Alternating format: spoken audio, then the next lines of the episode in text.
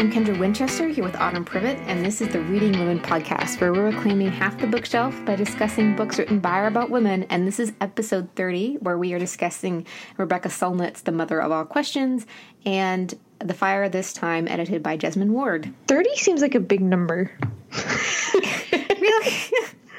I mean, I've been looking at this number for weeks, but like hearing you say it out loud for the first time, I'm like, really? Have we really done 30? Yeah, I think we'll have to do something special for episode 50. But if you include our interviews, I think we're closer to 40.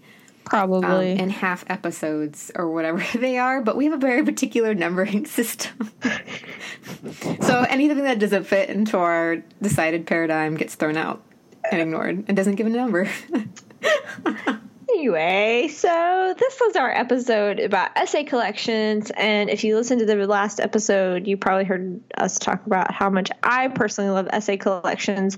I don't really know why. I just always have. It's just always been a thing of mine. Um, I actually picked this podcast theme um, because I just I just really love essay collections and now I'm just repeating myself. And we actually had a hard time narrowing down our picks for this episode. That's happening more frequently now. Like I really don't know what the public opinion is about essays. I, I feel like I don't really come across many people who read essays, but maybe it's just because the people I know don't read essays, which is highly likely. Also, most people just don't read as much as we do in general. So this is also very true. But I I do love a good essay. I think I probably got interested in them. Of course, like someone like Nora Ephron or um, Joan Didion, and then I've just kind of gone from there. And you really loved um, Sloane Crosley's essay collection. What was that called? Yes, I um I was told there'd be cake. Yeah. And then she has another one. Uh, How'd you get this number? Yeah, I really enjoyed her essays. They're they're really funny. We tried when in picking these books to pick a really varied and diverse selection of essays um, by you know people we hadn't read before and new authors. And yeah, I think that's it. So I think we're just going to jump on in. Am I first? Yes. Yes. Okay, so I will just keep talking. So, the first one that we're going to talk about is The Mother of All Questions by Rebecca Solnit. And this book is out by Haymarket Books. And it is neon orange. Can't miss it. Um, it's very true. It is the follow up collection to her, well, it follows her collection, Men Explain Things to Me, which I didn't get to read, but I want to read. But, in all of these essays were published in like 2014, 15, or 16, like right in that range. So they're all really recent essays. Yeah, and they're really interesting because I I haven't read Hope in the Dark, but I have read Men Explain Things to Me, and you can see like the progression of her thought throughout the different essays. And I like how this collection because it was published in different places, you can see like the development of her thought, and she even responds to one of her own essays in the collection, and it's just well put together. Yeah, and I that that I'm glad you brought that up because I thought that was one of the most fascinating things is she does talk about a lot of the same topics in some of her essays. Like she talks about the Bill Cosby rape incident and she talks about the um, a mass killing that happened in California in 2014 and you can kind of see how she builds on her thoughts. And she does talk she does talk a lot about rape and she does talk a lot about books and about female authors and about just all kinds of things. Yeah, and she does a very good job. Uh, like in this particular essay collection, I felt she dealt a lot more with motherhood and femaleness and what does it mean to be a woman. While in Men Explain Things to Me, I felt it was more how men related to women and that kind of thing. While this one I felt dealt more with motherhood topics. And not all of them, but that was kind of a more recurring theme than in past essay collections. Well, and I haven't read Men Explain Things to Me, but to make it more parallel, because I like parallelism, I will agree that it is more like how women relate to men versus how men relate to women. Anywho, do we want to talk about the title essay first? Um, sure. The essay, the essay that I really liked was um, "The Mother of All Questions." It's the title essay, so I was kind of going into this essay thinking it'd be more about reproductive rights, but she really talks about more about what is motherhood and how we relate to mothers and how we expect like a woman's reproductive activities to be like open knowledge or whatever. So, how a lot of people ask women, like, when are you going to have kids? Or they walk up to pregnant women and they touch their bellies, or how people just expect that women reproducing is their business. Like, but if you think about it, it's a woman's uterus. Yeah. It's none of your business. Like, I, yeah, yeah, having personally had a lot of questions about when I'm going to have children because people think that's okay to ask. It's not, in case you were wondering, and you want to talk to me in the future. Um, like, it's not appropriate. And while I slough it off and start talking about, oh, I do have a child, his name is Dylan, and you know, he's a corgi and blah, blah, blah. And I kind of try to make a joke out of it. It really does bother me. And she really gets to the heart of that matter in this essay. And I really appreciate that. Well, she doesn't address this specifically in this essay, but I, I personally have seen people that I know who can't have kids. And so then when people, because people feel like it's okay to just ask someone they just met about their family plans, it's really hurtful. Like I've seen it really, really hurt people. Um, so like if you don't know, you know, their history or something, it can be a really sensitive thing. But she also talks about and this just blows my mind about how like she would like go on talk shows to talk about her book, her previous book, I think has been explained things to me, and how the interviewers were not interested in talking about what she was saying, but about whether or not she was going to have kids, which has nothing to do with what she was saying yeah. Yeah a couple a couple years ago i was reading just happened to be reading a couple books back to back about single women who chose to be single and what that experience was like. And i had some comments about my reading habits and like you know whether i was thinking about doing that. And it's not it's it's not why why would people be concerned it's like there's this fear that a woman might not choose to be a mother and that means that she's not as much of a woman if she doesn't have children and i personally you know once you get to a certain age all your friends are having kids and you walk around and and people treat you like you don't know you're not as much of a woman because you don't have children and that's obviously not true. And she really gets to the heart of that in a very poignant way. Like she says it so precisely and covers so much range about what being a woman is and what we expect of, you know, women being mothers and there's just so much going on. But I will say that one thing that I did appreciate was that she doesn't demean motherhood, which I feel like there is unfortunately this tone where if you don't have kids, like you're villainized, but then if you do have kids, you're villainized. And she doesn't do that at all. She more of talks about it from like a happiness perspective or like the narratives we tell about our lives. And I did want to read this one quote. She says, The problem may be a literary one. We are given a single storyline about what makes a good life, even though not a few who follow that storyline have bad lives. And I feel like that just pretty much sums up the entire essay. She's kind of like, you know, what's good for you is not necessarily good for me, and that's cool. And we need to stop telling people that there's only one way for them to live their lives. So, yeah. Especially when it comes to motherhood. Yeah. And I think you can you can definitely see that. Like I I've had friends who've chosen to stay at home with their kids, and that's what they feel is best for them and their kids. is what they want to do. That's what they're able to do um, financially, and that's fine. But they have like felt that they needed to post like these huge long things on Facebook, like explaining themselves, and they shouldn't have to. Like if that's you know what they want to do, and that's totally fine. Like, so yeah, a woman, I, I feel badly because like these women shouldn't have to feel like they need to explain themselves if they choose to stay at home with their kids either. So it's sort of like people, women can't win. They just can't win. No.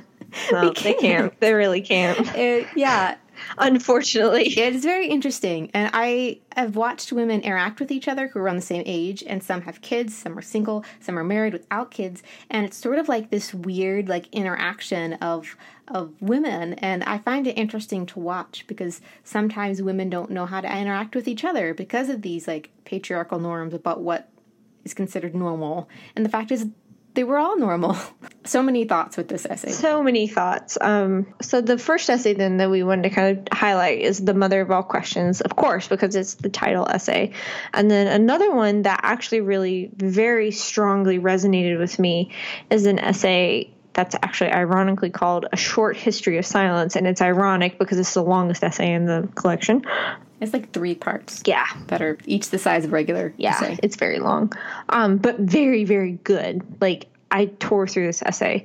And she kind of starts out by talking about how silence she she intentionally makes a, the distinction between silence and quiet. And silence, she says, is something that's imposed, and that quiet is something that is volitional or restful, and how silence is harmful and how quiet is restorative, which I thought was a really good distinction to make. I thought that she did a great job of balancing the different types of silence, and she has a somewhere in the essay. Um, she says that silence is what allows people to suffer without recourse, what allows hypocrisies and lies to grow and flourish, crimes to grow unpunished. And it, she talks a lot about like voices and people are able to vo- voice um, their experiences, not like you know audibly but like having a voice in the you know collective dialogue of community and different things and she just covers not just about women but also about men and their voices yes and i'm glad that she brought that up because i feel like I mean, I feel like there's a lot of talk anymore in like mainstream culture about the silencing of women. I think we're all, I mean, I hope we're at least all familiar with the concept that that actually does happen. She does include men in the conversation, which I think is extremely helpful because she talks about how, you know, the flip side of silencing women is that it's also silencing men in the sense that traditional stereotypical representations of masculinity don't allow for emotion, which is not okay. Like it, it is very damaging. And she gives a lot of examples about like how it's damaging, which kind of gave voice to some thoughts that I'd had for a while, but it was good to see it articulated on the page. Yeah, and that's the thing is that we can talk about it a lot here, but every time like we talk about it, I'm like, but she puts it like so perfectly, right? And we don't want to just want to sit here and read quotes to you because that I mean, then you wouldn't have to re- go read the book. But she does say so many great things, and she talks about when, men, when men are not allowed as wide a range of emotions as women, like they cannot experience like for lack of a better term, like full humanity. It's like they're stunted in this one particular area. I mean, we often talk about how women are not supposed to be passionate. They're supposed to be like meek and mild and whatever. And obviously, Autumn are none of those things. So, but men, on the other hand, aren't supposed to be gentle and loving and caring because that's supposed to be unmasculine and a weakness. And she made a good point that like women are allowed to like the color blue, but men are allowed to like the color pink. And she says pink is a small thing, but it re- represents something much bigger. Yeah.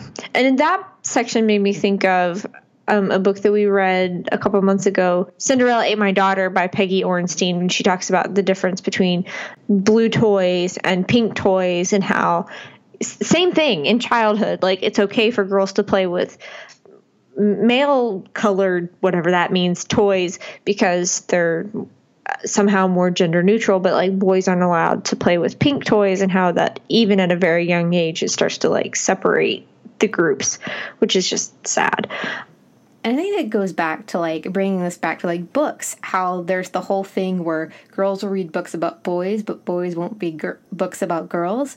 But you know, I recently got my nephew uh, the book um, Zita the Space Girl, and it's about a girl who goes to space and run around and does things, and he really enjoyed it, and it made me start thinking about how long am I going to be able to do this? Like, when will he start thinking that girl stuff isn't cool or you know not acceptable. And it, she really ties that together in um, her essay because she just talks about like when boys are kind of taught not to express their emotions like don't be a girl. And she talks about the different derogatory terms that men have for each other if they're showing emotion and most of them are feminine.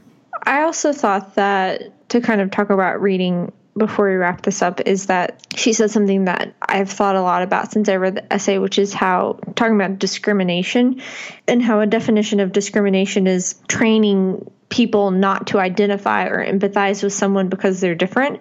And she was talking about how maybe it's easier for at times, not always, but for women to identify with minorities and other people who are discriminated against because they're so used to already having to insert themselves into narratives where they aren't represented that it's just easier for them. Like it's just a default. And I was like, oh, you know, I hadn't really thought about that, but that's I think she has something there.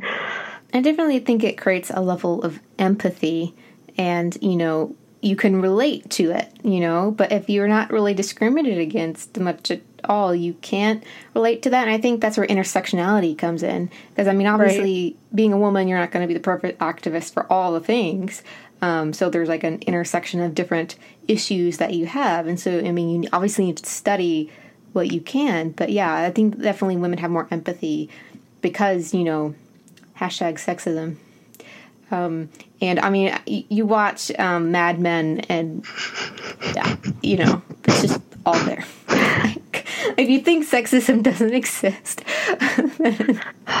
go watch Mad Men and see see how far we've how far we've come and how far we have yet to go. or just go work in the workplace. you can ask me about it on Twitter. Anyway, so these are just two of the essays in The Mother of All Questions. And as we mentioned before, like she covers a wide range of topics. She talks about violence and about acts of widespread violence and kind of like maybe why is it that it seems like men are more likely to come to enact large scale acts of violence versus women. And she talks about as i mentioned like bill cosby. She talks about rape jokes and the problem with rape jokes well with certain types of rape jokes. Um, just lots of really good stuff like i said i've i've highlighted all the things in this book you have there's a lot of tabs in, in, in autumn's book yeah there are and they're orange, so they match the cover. So I'm really happy about that. Of course, but, your underlining color of pen of choice and your tabs need to match. Yep, exactly. Um, no, I'm not OCD. So that is The Mother of All Questions by Rebecca Solnit. And again, it is published by Haymarket Books. And that brings us to our sponsor for this episode, which is Quarterlane, which is a quarterly subscription service. And you buy one box, and there are three to four books in that box. And they have a bunch of different types of boxes. They have different people curate the box, like our box, which we're going to talk about in a second. But they also have a fiction box, which has Celeste Ng's uh, Little Fires Everywhere and uh, What We Lose by Zinzi Clemmons, and uh, a lot of different stuff. And they usually come with like art prints and all the things. So we we talked about our fiction books last time. So this time we're going to talk about our two nonfiction choices. So we picked for the nonfiction, and again, like so, we were thrilled to work with Elizabeth, and she asked us if we would like to curate a box for her this quarter, and we said yes, absolutely, of course. So we wanted to highlight some books that we thought maybe hadn't gotten as much airtime as some of the other books and so as they deserve yes yes. And so so there are actually four books in the box and so the two fiction books are um, the weight of him by ethel rohan and then the one that you picked was tender by sofia samatar and then the two nonfiction books that we picked were men we reaped by jesmyn ward. Okay so and then in women in sports by rachel ignotofsky and so these are two books that we really enjoyed and um, we thought that Men We Reaped was a good pick because we are talking about some of Jesmyn's essays in this episode. And this is a memoir about like the five young men in her community who actually died. And they weren't, I don't think they were all police brutality or things. No, they just, I, I don't, they think, just died in general. And one of them was her brother. So like they're just basically the men, like that system, if you think like systematic racism reaped, like they all died basically as young black men because of certain different situations that happened. And she really ties that together. Every other chapter is like one of these guys, and then you have Jesmyn's memoir on the other chapter, and it goes back and forth. So it's really good. And then Women in Sports is a beautiful book, um, very beautifully illustrated, that talks about lesser known uh, women in sports who have made great achievements and done great things and really like broken some barriers in their different fields and just gives short like one page biographies of them. There's little factoids like all around it, and then like each person's illustrated like with one color, and the colors repeat themselves, and you go all the way from like the you know mid late 1800s to the present. So like Katie Ledecky and Simone Biles are in there near the end, obviously because they're really young, and it goes in like chronological order. And there's just all sorts of different factoids about like women's payment in sports and coverage in sports, and it's incredibly diverse. You have athletes with disabilities in there. You have from all races and nationalities. Um, it is it is fantastic. And you might know this same book from they did Women in Science last year, but I don't feel like Women in Sports has gotten much press. Um, but we love Women in Science, love Women in Sports, so be sure to check out Quarter Lane. We'll have a link in our show notes where you can get the box and get the selection of books. And as we mentioned, Elizabeth and her team have done a great job. They're beautifully, mind blowingly, beautifully packaged, and they just do a great job. And so that brings us to our second pick, which is The Fire This Time, uh, edited by Jesmyn Ward. That's out from Scribner, and that came out last year. Oh my goodness, this book just blew me away. And um, as we mentioned last episode, Autumn was able to go see them, and so we both got like signed copies and.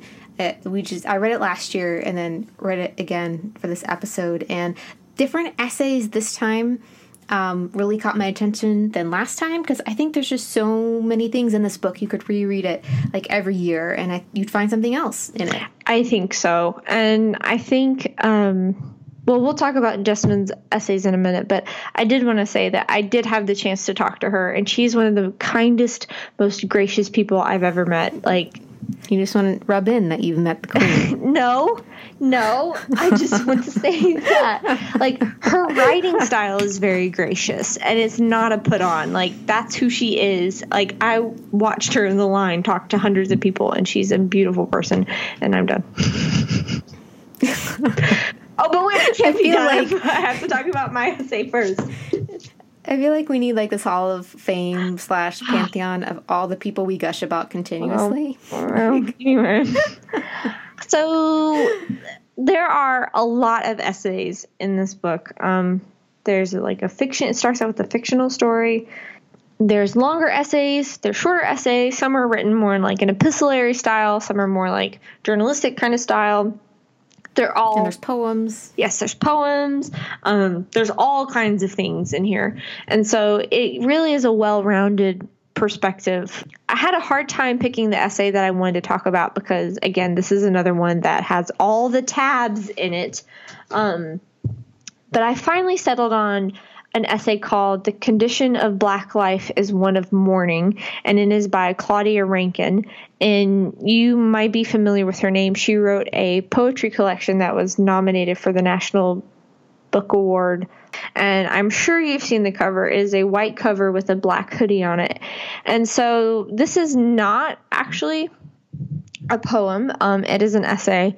And I think the reason that I picked this one is because it's so easy to be bombarded by news all the time and things happening all the time and to kind of forget that the people being talked about in the news are real people.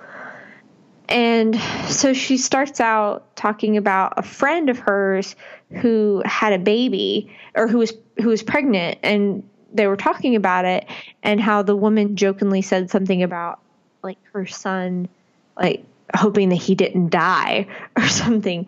And it's just so it's so heartbreaking and it like sets the tone for the whole novel where it's like i don't think that's part of my experience. And so it really just puts the whole thing in perspective from page one.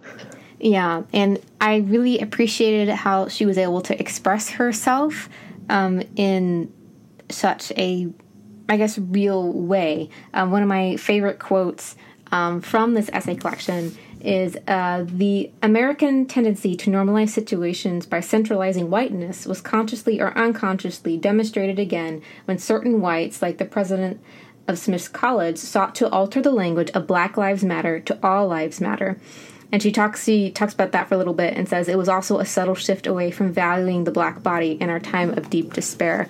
And I really appreciated how she emphasized that the Black Lives Matter movement was pointing out that that's their like slogan because black lives haven't mattered and that you know the fault in America has a tendency to be white because that is racism and I really appreciated the way she talks about that she makes that very realistic.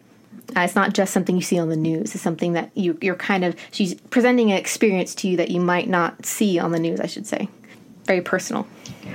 Exactly. And she gives a lot of anecdote. She kind of takes a she kind of gives a short history of all of the national shootings that had happened up until the time that this book was published. I think the most, it seems like the most recent one at the time of this publication was the Charleston murder, um, because almost all of the authors reference them, and so it's just really moving to see to have her walk through all of these different incidents and talk about how it affected the families and to talk about how it affected the communities and how it like affects her as a person who's part of this community.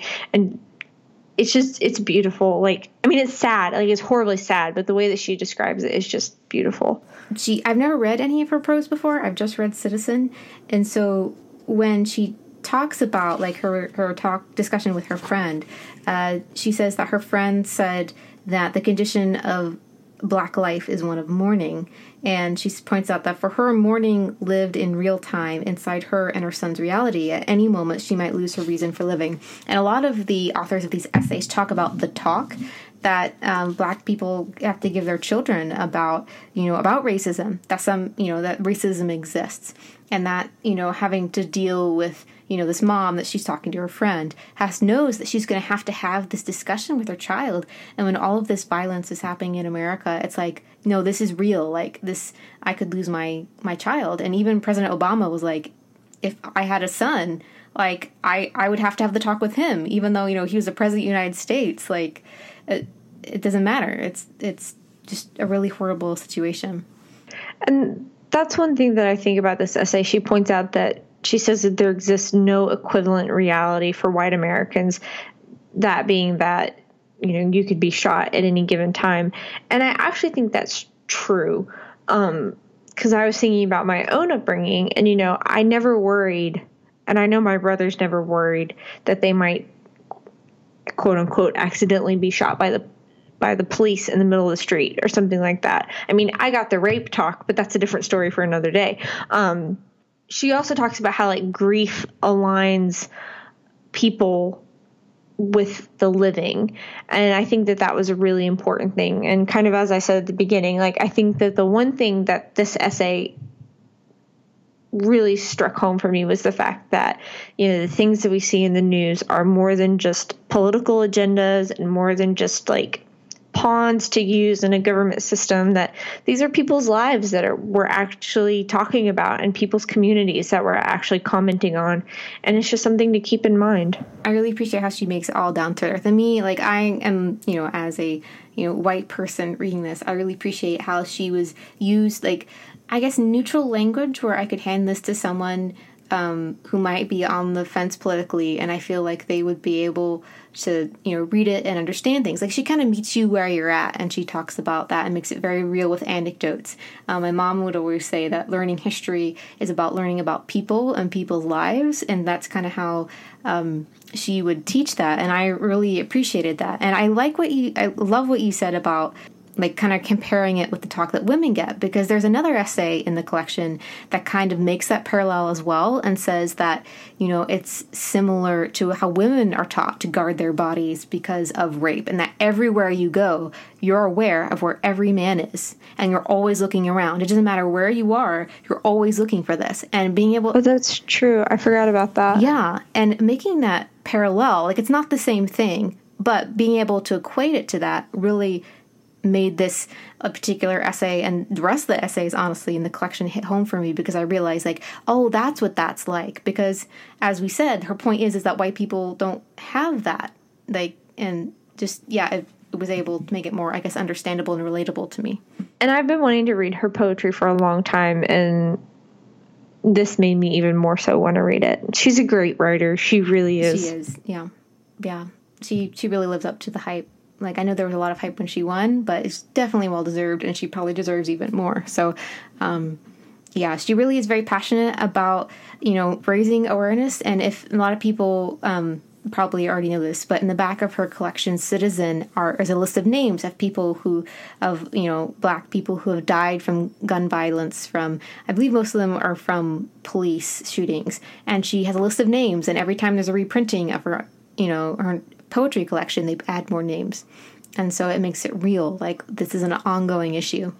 So, just to recap, that essay was The Condition of Black Life is One of Mourning, and it is by Claudia Rankine. And we were talking about her poetry collection, Citizen, which was nominated for the National Book Award, but sadly didn't win. Yeah, that is, I, I don't know who won that year. I was, I don't think, I think I was still in grad school, so nothing else existed. Uh, I don't know how that is. So, so I really want to talk about um, Jesmyn Ward's. Uh, she has an introduction and an essay, so I want to talk about those um, because she really talks about why she wanted to do um, this essay. And interestingly enough, she it, said that she started this essay because she was pregnant with her um, daughter, and there was a shooting, and I'm not sure which shooting it was, um, but she made her really think about the situation, and so she wanted to put an essay collection together. She was working um, on the end of Men We Reaped and getting that ready, and so she decided her next project would be an anthology of different essays from different people um, because she found a lot of solace in. Um, Baldwin's The Fire next time. And so she wanted to talk about the fire this time and have like a generational response to a previous essay. So I um, won't talk about that one, and we're going to talk about cracking the code, where she does like a 23andMe genetic test with her parents to learn um, the, uh, about you know, her past. Um, but yeah, so we're going to start with the first one. I mean, I think the introduction is actually more than just an introduction. It's called introduction, but it actually is an essay. I think the thing that was the most memorable about her introduction, apart from telling like why she decided to put this together was she talks about how she went to go visit the Capitol while she was in high school, I believe. All of her classmates were white, and how the senator uh, took a whip off his table, which I don't even know why he had it on his table, but anyhow, um, and how he made a joke, what he thought was a joke, to one of the boys about how let's show them how the good old boys do it. And she says that it really she's like she says i know little but i know what a good portion of americans think of, of my worth. And that it just is so heartbreaking that she would oh like it just shows like the systematic racism that still exists in this country that a senator of all people would treat her yeah a senator um how, how he would treat her that way. Yeah and she she brings that home with the quote like we cannot talk about black lives mattering or police brutality without reckoning with the very foundation of this country. And she points that out like that is a foundation of that country and that's part of what you know we are still dealing you know still what we're still dealing with. Like that's what the legacy you know that is here and that is continuous obviously it's still something that is going on in america right now. And that's what she wanted to talk about yeah, and I think that I mean, obviously, we're recording this after the incidents in Charlottesville a couple weekends ago, and so there's a lot of renewed talk about is is there racism in America or I can't believe we're asking that question. Right. Well, and I think that's the thing that I came with away with after reading this collection is that there's no way you can hear these people's stories and and ask that question. because there is. You know, I was listening to a podcast from I believe the New York Public Library about um, Ibram. Uh, Hen, what's his name? Ibram Kendi. What is X X? Anyway, um, about uh, about what the author um, from Stamp from the Beginning, and he was saying that when you ask the question, um, is you know what ra- about racist ideas? His entire book is about racist ideas in America, and he says, you know, when people ask the question, are white people better than black people? That's a racist question. Yeah. And he says, the very, I mean, and you just think about it and you realize, you know, how racism has like penetrated every part of our country. And he also points out a lot of like different types of racism. And I feel like, like the different racist ideas. So, like, you're, you know, like, there isn't a singular idea that, that spurs racism. There's a bunch of different ones and theories and different things. And I felt like in this essay collection, like there's a lot of different types of racism that they talk about, but a lot of it mainly dealt with just bodily safety because of a lot of the violent acts that have been happening and how like people think that well racism might exist, but it's not that big of a deal anymore. But this entire collection's written to, you know, stand against that statement. Right. So one of the essays um, that we want to talk about as well is Jesmyn's essay in the collection called Cracking the Code. And I thought it was very interesting because I love genealogy and heritage. And so I was the little kid that would sit and ask my grandparents, like, who are your grandparents and who are their grandparents and where did they come from? And I wanted all of the stories. And Jesmyn talks about how they had rumors of stories about where her parents came from, but they really didn't know. So when she found out about 23andMe, where you can actually do genetic testing, she was like, oh, okay, we'll do this. So she had her dad and her mom do the testing so she could figure out, you know, where she came from. And she discovered, so she found out that she was 40% European, a mixture of British, Irish, French, German, Scandinavian, Iberian, Italian, and Ashkenazi, 32% Sub Saharan African, a quarter Native American, and less than 1% North African. So it was like her entire identity as a black woman was kind of turned on its head because she realized she was almost equal parts she was actually 40%, you know, white European and then a quarter Native American and things that she didn't even know. And so um, she talks a lot about the one drop rule, about how she once saw her aunt in line and she thought she was white because she's so light skinned, but she's not. And she her aunt was also discriminated against. And the one drop rule, if you didn't know, is if that you have one drop of African American blood, you're considered African American. It doesn't matter what you look like. So she talks about that and her heritage and um, how that she had to like kind of readjust how she identified.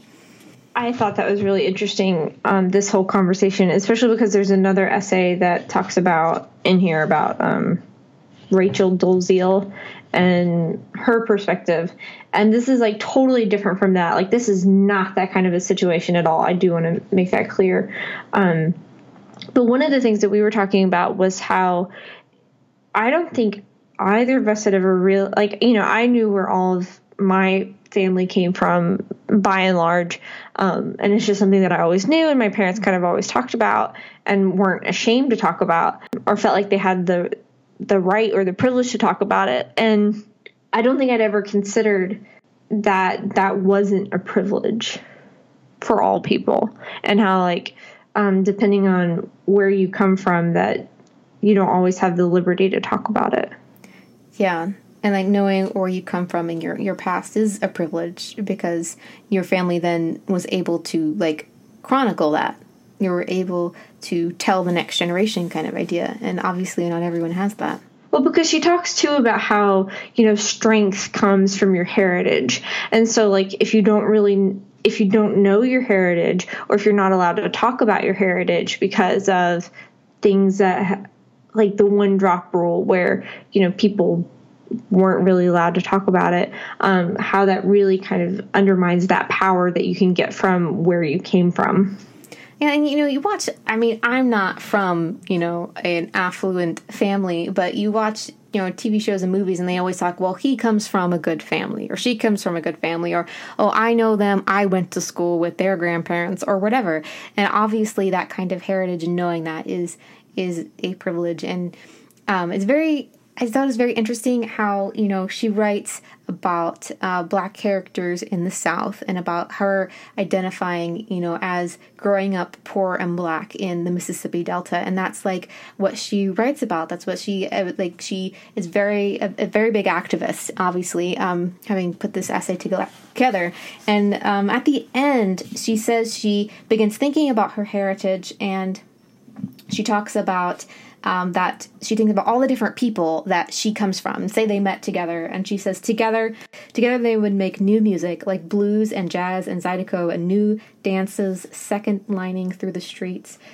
They would make a world that reflected back to them the richness of their heritage, and doing so, discover a new type of belonging. And I really thought that was very beautiful because, um, you know, that oftentimes when you read um, histories about the slaves in America, you realize that most African Americans have white blood in them somewhere because of the slave owners. They would often rape their slaves, and you know they would have children, and that's where the one drop rule came from, essentially.